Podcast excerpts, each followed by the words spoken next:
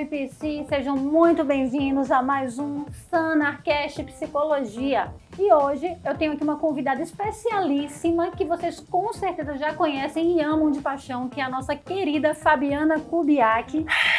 Aê, palmas! Uh! Fabiana Kubiak, que vocês conhecem muito bem como professora de psicopatologia e de psicologia hospitalar tanto no Sonapsi como também no preparatório para residências, né? Nossa queridíssima, que vocês também conferem aí os vídeos dela com muitas dicas nas nossas redes sociais. Fabiana, seja bem-vinda, minha querida amiga. Ai, obrigada. Eu adoro vir para Sanar, adoro trabalhar aqui. Então, tá fazendo parte de mais um pro produto, né, do Sanarcast. É uma honra e uma alegria. E para a gente é muito bom, uma alegria muito grande poder trocar conhecimentos, experiências com você aqui também via podcast, né, galera? A galera que está em casa escutando agora. Em casa não, porque podcast a gente ouve em qualquer lugar. Se você está no trânsito, está em qualquer lugar, você está escutando a gente, está tá aproveitando academia, conteúdo. Na tá academia. malhando. Academia é uma boa ideia, é uma ótima ideia para ouvir conteúdo. É, Fábio, é, a gente sabe que você tem uma experiência muito longa já como professora de graduação, também com a militância no campo da saúde mental, tem muita experiência também como psicólogo hospitalar. Como é que foi para você essa transição de atuar em frentes presenciais e começar a ter contato também com pessoas do Brasil todo através de videoaulas, né? Gente, é muito doido isso, Nani, porque quando você está dando uma sala de aula, você olha para a cara dos meninos e você sabe se você está agradando ou não, né? Eu ainda brinco assim que eles fazem cara de pergunta, eles fazem cara de desgosto, né? Que tá cheirando uma coisa ruim. Então você tem você tem uma resposta imediata ao que você está falando. Mas quando você está gravando para uma câmera, né? Eu só tenho é, a pessoa que está lá no estúdio junto comigo para me dar uma noção se tá bacana, se não tá. Então, com um aluno de daqui da Sanar, né? É, na, no da residência, no Sanar PC, o retorno que a gente tem é, é depois, é via a, a própria plataforma ou rede social. E eu acho fantástico, porque, como você falou, primeiro que a gente, de tudo quanto é lugar do Brasil, Segundo, que a gente nunca tem ideia de qual é o impacto da vida da gente na vida dessas pessoas. Né? Recentemente, uma, uma pessoa entrou em contato comigo, acho que foi pelo Facebook, dizendo que 22 anos estava sem trabalhar com psicologia resolveu estudar para concurso e estava adorando as aulas, as videoaulas, assim, né? Retomando essa. E muito animada porque ela estava eh, sentindo que essas aulas estavam ajudando ela não só a passar no concurso público, mas também a voltar a trabalhar, né? Retomar essa coisa do estudo. É muito recompensador. Fabiana, você aceita seguidores no Instagram? Oxe, fácil. Arroba tá? Quem quiser seguir Fabiana e acompanhar suas viagens pelo mundo, porque afinal de contas, a nossa Fabiana agora não está mais somente na Bahia, em Salvador, no Brasil, ela está realizando um trabalho de saúde mental no mundo. Fábio, fala um pouco pra gente sobre essa sua experiência atual. Pois é, eu estou agora na Nigéria, eu estou trabalhando para uma organização não governamental é, que presta atendimento médico e psicológico para situações de emergência. E agora na Nigéria, o que eu estou fazendo é prestando atendimento psicológico para os refugiados que estão vindo de Camarões. Então, a gente está vendo uma guerra civil lá em Camarões, essas, algumas pessoas estão fugindo para a Nigéria, né, por compartilhar a língua, por compartilhar, serem da mesma tribo, terem parentes do lado né, da, da Nigéria. E aí agora a gente está atendendo essas pessoas ao longo da fronteira. Para mim é um desafio porque é, aqui no Brasil a gente tem uma cultura, a gente tem uma forma de trabalhar, a gente entende a psicologia de uma forma e trabalhar numa organização internacional coloca a gente em xeque, né? Assim, no que é que a, como a psicologia é vista internacionalmente, é, na própria Nigéria, então tem sido bem interessante. E aí a gente tem aqui duas possibilidades de diálogo nesse podcast. Se vocês quiserem, a gente pode até gravar outros, tá? Vocês podem dar esse feedback pra gente nas redes sociais. a gente pode falar sobre essa coisa da saúde mental em outro país e traçar um paralelo com a tua experiência aqui no Brasil e a gente pode também falar com a questão da maternidade, né? Que Sim. você tem essa experiência ampla também no hospital nessa, nessa área. É, aqui eu trabalhava no hospital que é voltado para a saúde da mulher e eu ficava lotada na unidade semi-intensiva neonatal hum. com os bebês prematurinhos, né?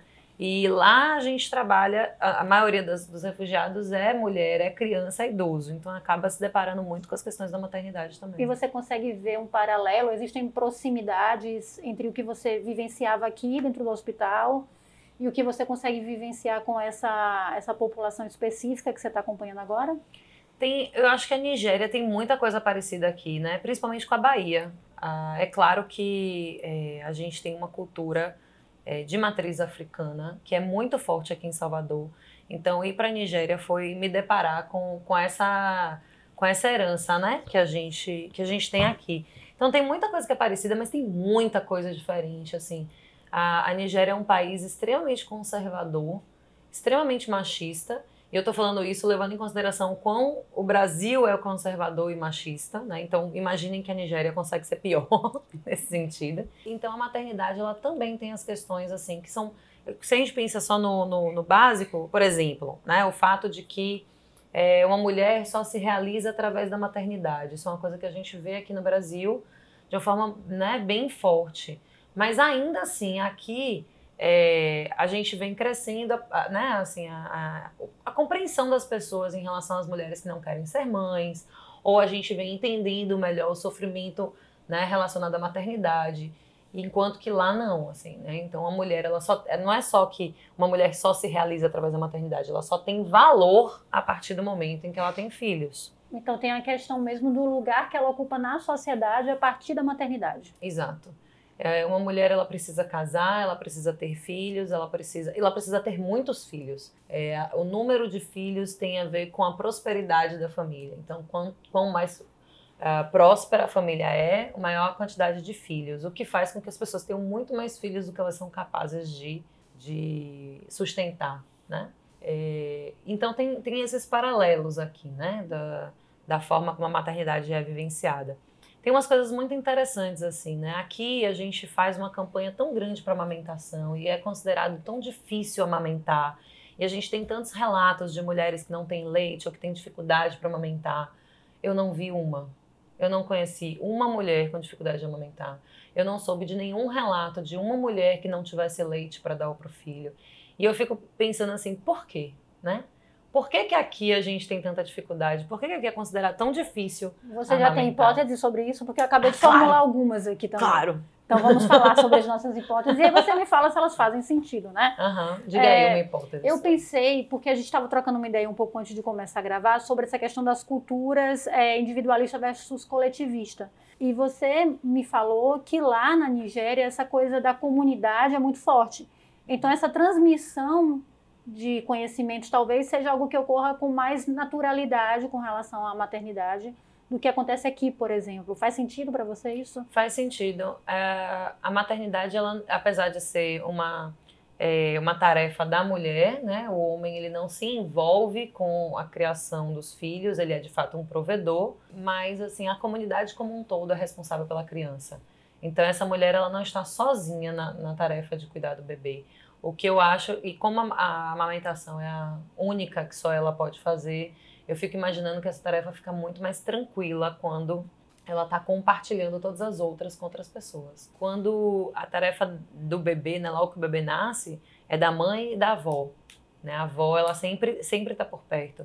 E quando não há uma avó, sempre tem uma mulher que se coloca nesse lugar como corresponsável. Mas a comunidade inteira está lá. Né? Então, é, em relação, por exemplo, ao cuidado dos outros filhos, ao cuidado da casa, alimentação. Quando eu penso, por exemplo, que uma mulher aqui não só tem que alimentar o filho, como ela ainda tem que é, dar banho, trocar fralda, mas ela tem que limpar a casa, ela tem que cuidar da roupa da casa, ela tem que fazer comida, ela tem que, ela tem que tomar banho, ela tem que se cuidar também, né? É, lá essa tarefa, é, todas essas tarefas são totalmente compartilhadas, então amamentar se torna um pouco muito mais fácil. Mas esse compartilhamento ocorre em que nível? Porque elas moram em casas, cada um tem sua própria Sim. casa, né? Cada um tem Sim. seus próprios filhos. A, a, comunidade ela tem mais proximidade, uns adentram a casa dos outros com maior facilidade. Como é esse suporte? Eu vejo, por exemplo, as mães é, trazendo comida para a puérpera eu vejo as mães, é, os, as crianças estão todas juntas brincando e sempre tem um outro adulto supervisionando. Eu vejo, por exemplo, essa mãe dizer, né, que ela não tem que se preocupar em lavar roupa porque sempre tem alguém da comunidade que está lavando para ela. Então não é não é estar na casa, porque a casa é o lugar onde se dorme, mas na verdade é, essa mãe ela não está fechada na casa. A gente pensa assim que aqui cada um na sua casa. Para você ir ver o outro, você tem que ir na casa dele. Mas lá o espaço é mais, mais aberto do que isso. É comunitário. É comunitário, de fato. Até porque, por exemplo, onde eu tô na Nigéria, não tem energia elétrica, assim, rede pública de energia elétrica. Para alguém ter energia elétrica, tem que ter um gerador. É, não tem é, água encanada. Então, para você ter água, você tem que ir lá buscar água. Para você ter comida, você tem que ter madeira para fazer uma fogueira.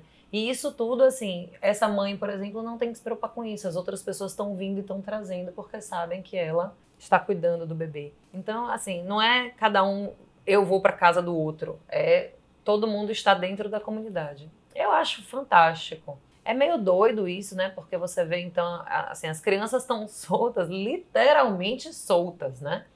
Você vê as comunidades bem próximas da, da estrada e menino de 3, 4 anos na beira da estrada com os carros passando. E jamais aqui você ia permitir que uma criança chegasse tão perto da estrada, né? E você vê os meninos literalmente soltos, né? Fazendo o que querem. Mas assim, não há uma preocupação geral. Por quê? Porque todo mundo está é, cuidando dessas crianças, né? Eles não têm medo, por exemplo, de que vá, a criança vai ser sequestrada eles não têm medo de que alguém vá fazer alguma coisa ruim. Não é que não aconteça, né? Acontece. Mas parece que não é de uma forma que é, deixa as pessoas com medo do que vai acontecer. Essa comunidade ela me faz lembrar muito características de comunidades agrícolas, né? É, não sei se ela é, é uma cidade um pouco maior, menor, não sei como é. Hum mas coisas até que se viam em gerações anteriores aqui no Brasil. Não, acho que na, em algumas, algumas localidades no Brasil hoje ainda existe um pouco isso, né?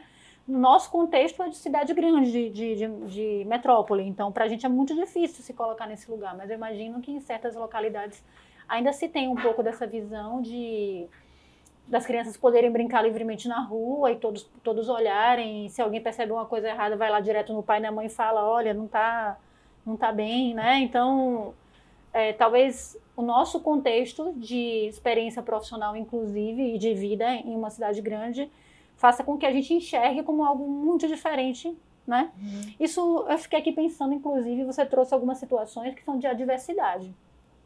Então, não tem energia elétrica, não tem água encanada.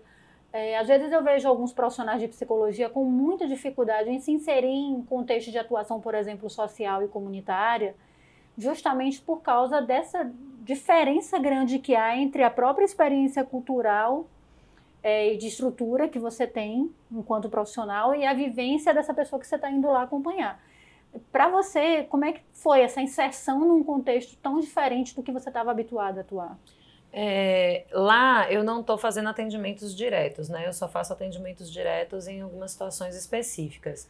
Mas eu acho que de fato, não para a gente, assim, não a gente enquanto psicólogo, porque para a gente a gente poderia tá, é, ser mais flexível, a gente poderia estar tá mais sensível a essas diferenças, mas eu acho às vezes para a própria pessoa. Então, uh, lá, por exemplo, é muito raro ter uh, pessoas brancas, né? É, eu moro, eu estou morando numa cidade que tem perto de 100 mil habitantes, mas a gente vai para comunidades que você tem, sei lá, um conjunto de 10, 15 casas, ou, né, enfim, é muito, muito pequenininho. E nessas comunidades, assim, eu tenho certeza de que eu sou a primeira pessoa branca que eles viram.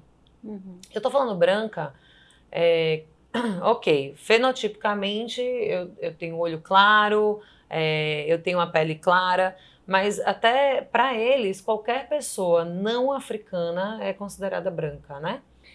É, e o fato de ser a primeira pessoa branca que eles conhecem na vida já coloca uma distância muito grande. Né? Então, uma vez eu estava uma criancinha, dois anos, sei lá, eu estava tentando fazer ela me dar um sorriso, aquela coisa, né? Me dá um sorriso, não sei o quê, fala comigo. E a criança com aquela cara de desconfiada, né? Meio medo, assim. E aí o pai vira para ela e fala assim, não, fala com a Branca, meu filho, ela trabalha na televisão.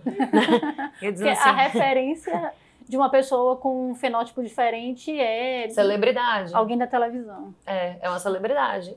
E aí eu fiquei muito muito sem graça. Mas é, é bem isso. Então, é, como, como que essas pessoas vão me falar da vida delas? Né? Como seria, sei lá, como é que seria eu fazendo terapia com Keanu Reeves, né? Ia ser muito difícil. Porque eu ia ficar, oh, Keanu, Keanu, Reeves, Reeves. né? Enfim, é, é, essa sensação que eu tenho quando as pessoas vêm, né? Que eu tento atendê-las, é que elas estão sendo atendidas por alguém que elas consideram a celebridade. Uhum. Uma pessoa que está muito distante delas. Então, eu tento, né? E para mim é muito rico, mas eu tenho que pensar em é, como é que essas pessoas vão ser atingidas de uma forma mais próxima. Então eu tenho uma equipe lá, né? E os meus é, meus eu não sei como é que eu chamaria subordinados, não sei. As pessoas que eu coordeno, coordenados, né? meus coordenados, eles são nigerianos, né? Eles falam a, os dialetos locais.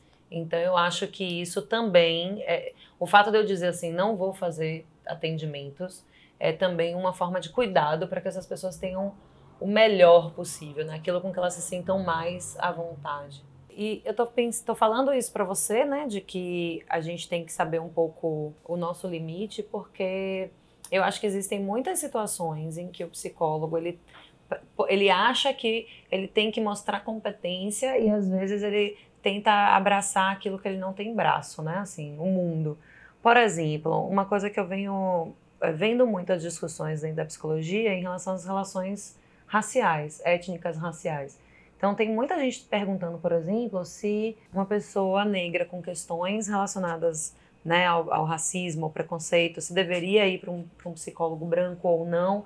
E eu acho que não é bem uma regra, mas eu, eu fico pensando que a importância da gente, enquanto profissional, da gente o tempo inteiro se avaliar e ver tenho condições de lidar com isso, tenho arcabouço teórico, tenho capacidade, tenho flexibilidade para lidar com questões de, dos quais eu não sou tão próximo.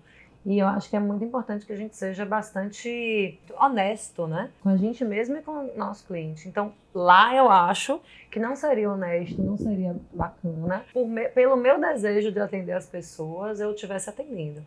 Né? Eu acho que eu ajudo muito mais nesse outro lugar que é o de coordenação, que é o de gerenciamento da equipe. E aí, nessa função de coordenadora, você traça o plano de intervenção e você supervisiona esses profissionais que fazem o atendimento diretamente, né? Isso.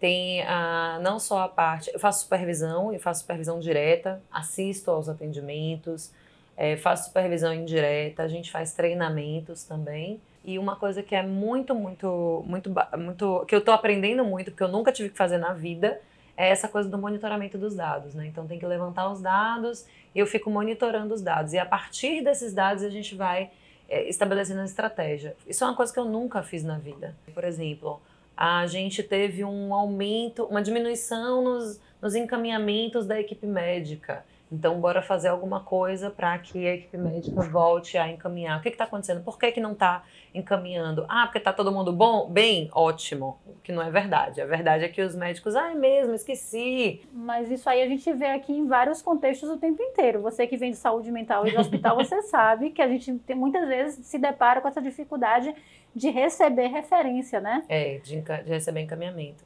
Mas a diferença que eu acho é que aqui, pelo menos nos meus empregos, a gente nunca fez esse monitoramento de uma forma tão diária, né, tão cotidiana.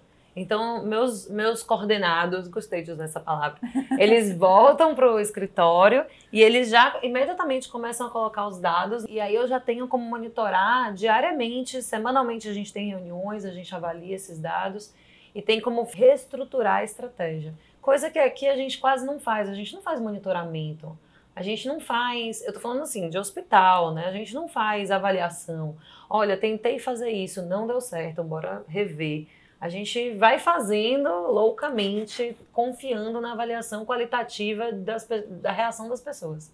E aí entra uma coisa muito importante, que é esse casamento técnico-científico, na verdade, né? Que é você ter essa possibilidade de, enquanto intervém, também pesquisar sobre e compreender. E não é pesquisar no sentido de, ah, eu vou publicar sobre isso, porque a gente pensa em pesquisa somente como algo que vai render um estudo, uma publicação. Mas, é, pelo que você está trazendo, a gente pode pensar nessa pesquisa como uma forma de subsidiar o nosso fazer no cotidiano, que é riquíssimo. É riquíssimo. E é algo que, com certeza, quando você voltar, você vai ter que fazer alguma coisa para que a gente leve mais e mais essa ideia para o cotidiano dos profissionais. Porque... Se eu voltar para o hospital, tadinho das minhas colegas. Vem cá, Fabiana, com tantas coisas aí que você já vivenciou, me diga, minha amiga, compartilha aqui com a gente um perrengue piscina. Uma perrengue coisa, piscina. É, um perrengue piscina, uma situação que você ficou assim meio se viu ali de saia justa, né, sem saber muito como agir, como foi que você deu a volta ali e conseguiu tocar para frente numa situação profissional. Mas precisa ser na Nigéria? Não, não precisa ser na Nigéria, não. Você tem experiências aí múltiplas, você pode escolher qualquer uma. Não, não tô falando só de perrengue, não. Né? Uhum. Viu, gente? Não são muitos perrengues que eu tô falando, é muita experiência profissional. Uhum. Né? Por favor. Mas perrengue é bom. A gente aprende muito, né, com as situações que a gente. Eu tenho certeza. É. Eu acho, eu acho que quando a gente se vê nessa situação de, meu Deus, o que, que eu faço? É que você percebe que você precisa estudar mais, que você precisa saber mais, que você precisa. Enfim. Eu lembro de uma, de uma situação, eu tinha acabado de chegar no, no hospital, né, que eu trabalho. Antes de lá, eu. Minha vida inteira eu trabalhei com saúde mental, então eu sempre estava trabalhando em hospital psiquiátrico, ou CAPS, ou enfim, sempre voltada para saúde mental. E aí é, eu fui transferida para uma maternidade. Então, vamos trabalhar com bebê. Sendo que eu era uma pessoa que nem sabia pegar em bebê, assim. Eu não sabia onde começava, onde terminava o menino. E eu não tinha a menor ideia, né? Assim, eu nunca quis ser mãe, então nem, nem me interessei em saber como é que era esse negócio de maternidade. E aí, de repente, eu me vejo atendendo os prematuros, que eles exigem um conhecimento da gente, né? Assim, sobre desenvolvimento gestacional, que eu não tinha. Mas eu comecei com a cara e a coragem, já tinha né, muitos anos de formado, já tinha muita experiência clínica. Fui com a cara e a coragem. E uma das primeiras mulheres que eu atendi, eu me lembro muito dela, porque ah, eu aprendi tanto com ela, ela me botou em tantas saias justas que né, eu não tenho como esquecer. Uma das primeiras saias justas foi. É, ela estava muito angustiada porque ela não sabia por que, que ela não podia amamentar o bebê. O bebê dela tinha nascido eu não vou me lembrar com quantas semanas, mas uh, os bebês prematuros eles só podem ser amamentados, só podem ser estimulados para amamentação a partir da 34ª semana. É, antes disso, eles não têm ainda desenvolvidos né, a deglutição, a sucção e mesmo a parte é, de como o estômago está funcionando. Traduz para o povo isso é o quê? Sete meses? Nem eu sei, gente. Olha, um bebê nasce de tempo normal a partir, a partir da 37 Nove meses são 39 semanas. É, completos. Então, completos. 39, é. 40 semanas são nove meses. Então, façam as contas aí, 34 semanas. É, é 7,5, caminhando para 8 por aí, né? Por aí. É. E antes disso, eles não podem ser amamentados porque eles não têm ainda maturidade biológica para isso. Eu não sabia, né?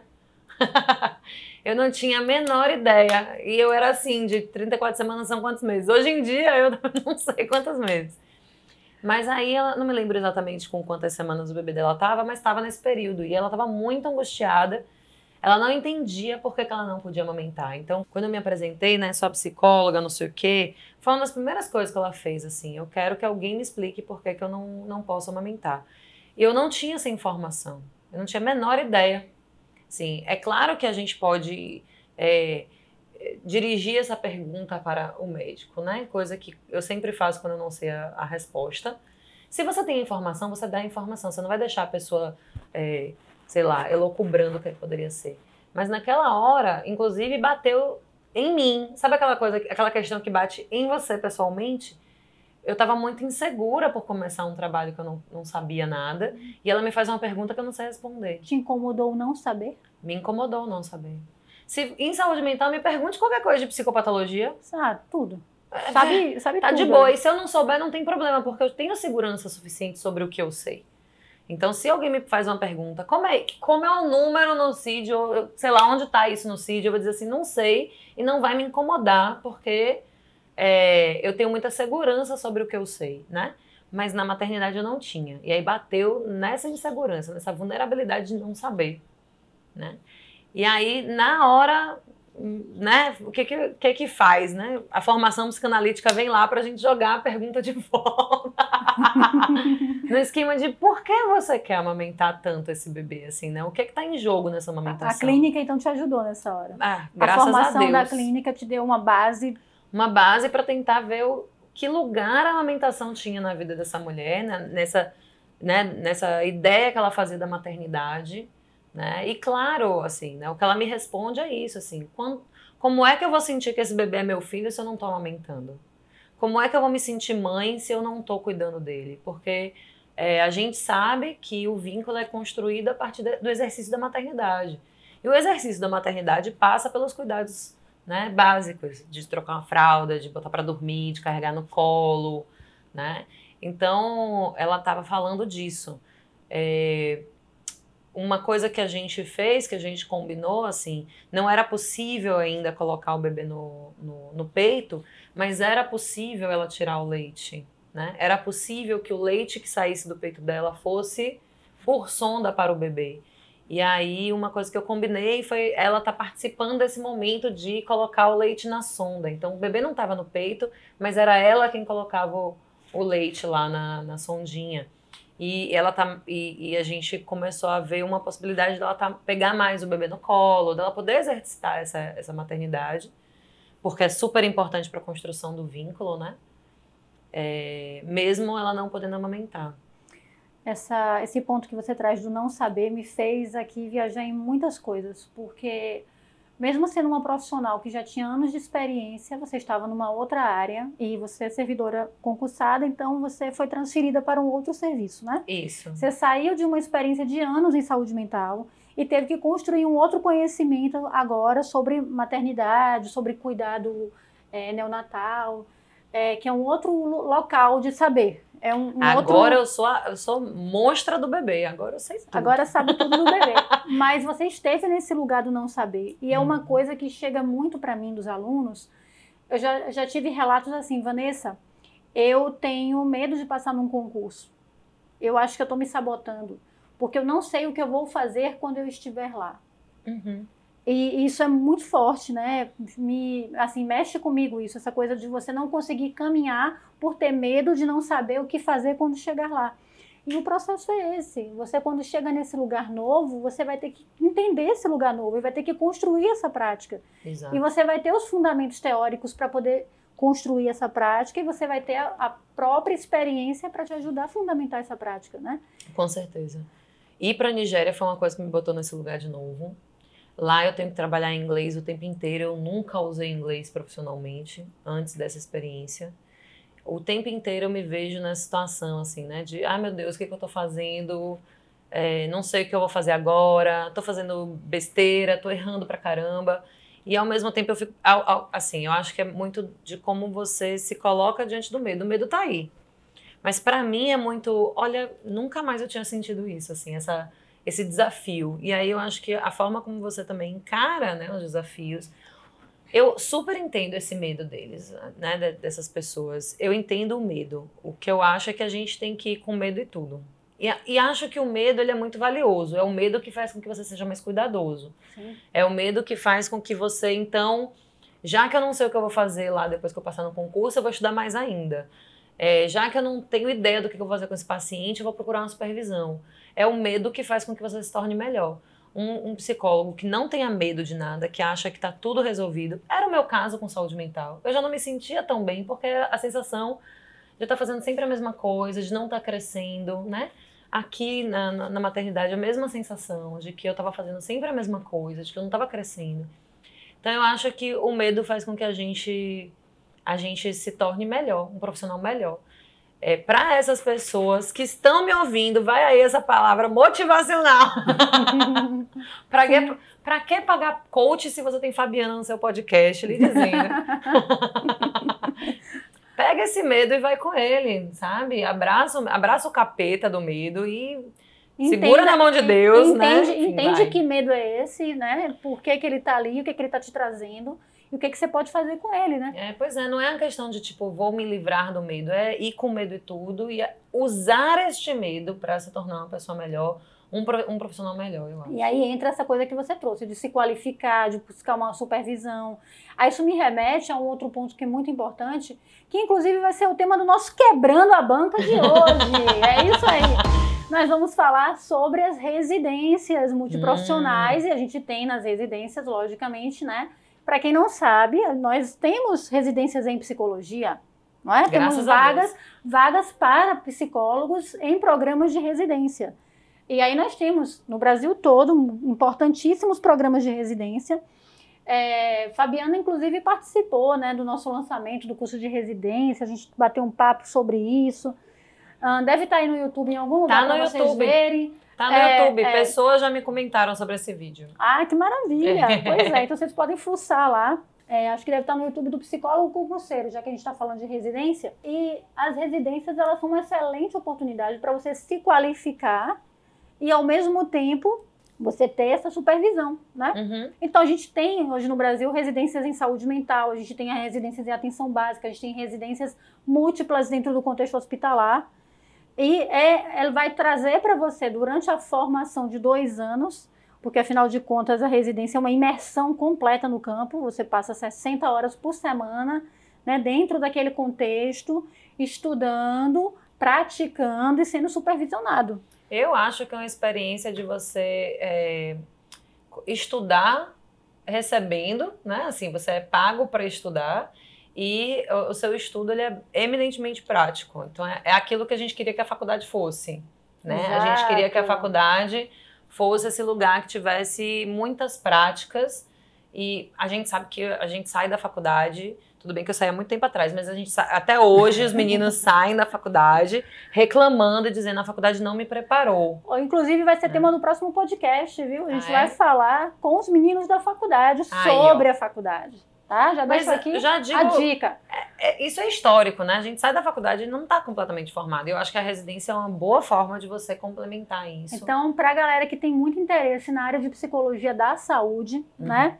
É uma formação que realmente pode fazer completa diferença no seu trilhar profissional, porque vai te dar essa base, essa segurança para o exercício. Porque imagine em 60 horas, durante dois anos, o quanto de perrengue psi você não passa, Pois é. O quanto de conhecimento você aprende e o quanto de supervisão você recebe durante esse período, né? Passa os perrengues, mas pelo menos com suporte. E aí, para quebrar a banca, qual é a minha dica? Tem que estudar os conhecimentos de psicologia, mas também tem que matar a pau, quebrar completamente o conteúdo de legislação do SUS.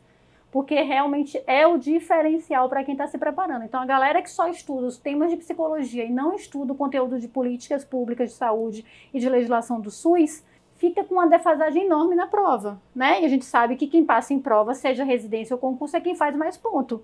Para fazer mais pontos tem que acertar mais questão. Para acertar mais questão tem que estudar o conteúdo todo, né?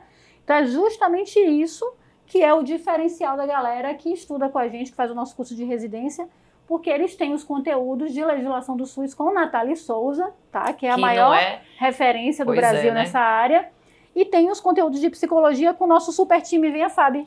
De lá. Eu, Fabiana e várias outras professoras excelentes que sabem exatamente sobre o que estão falando, né? Porque entendem do que estão fazendo, tá?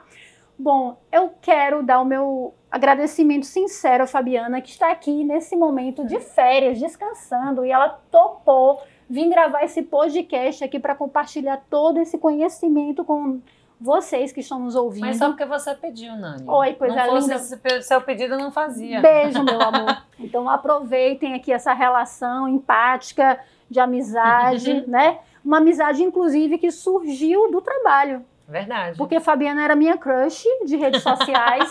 Eu ficava stalkeando ela, perseguindo é pelas redes verdade. sociais. Eu fugindo. E até que um dia. É muito verdade isso. Ela ficava mandando mensagem, vem trabalhar comigo, não sei o que. Eu, não, agora não. Eu não dou conta, não. Negócio de gravar aula, eu não quero, não. Né? Aí no dia que eu resolvi que eu ia, que eu ia aceitar, não consigo mais parar.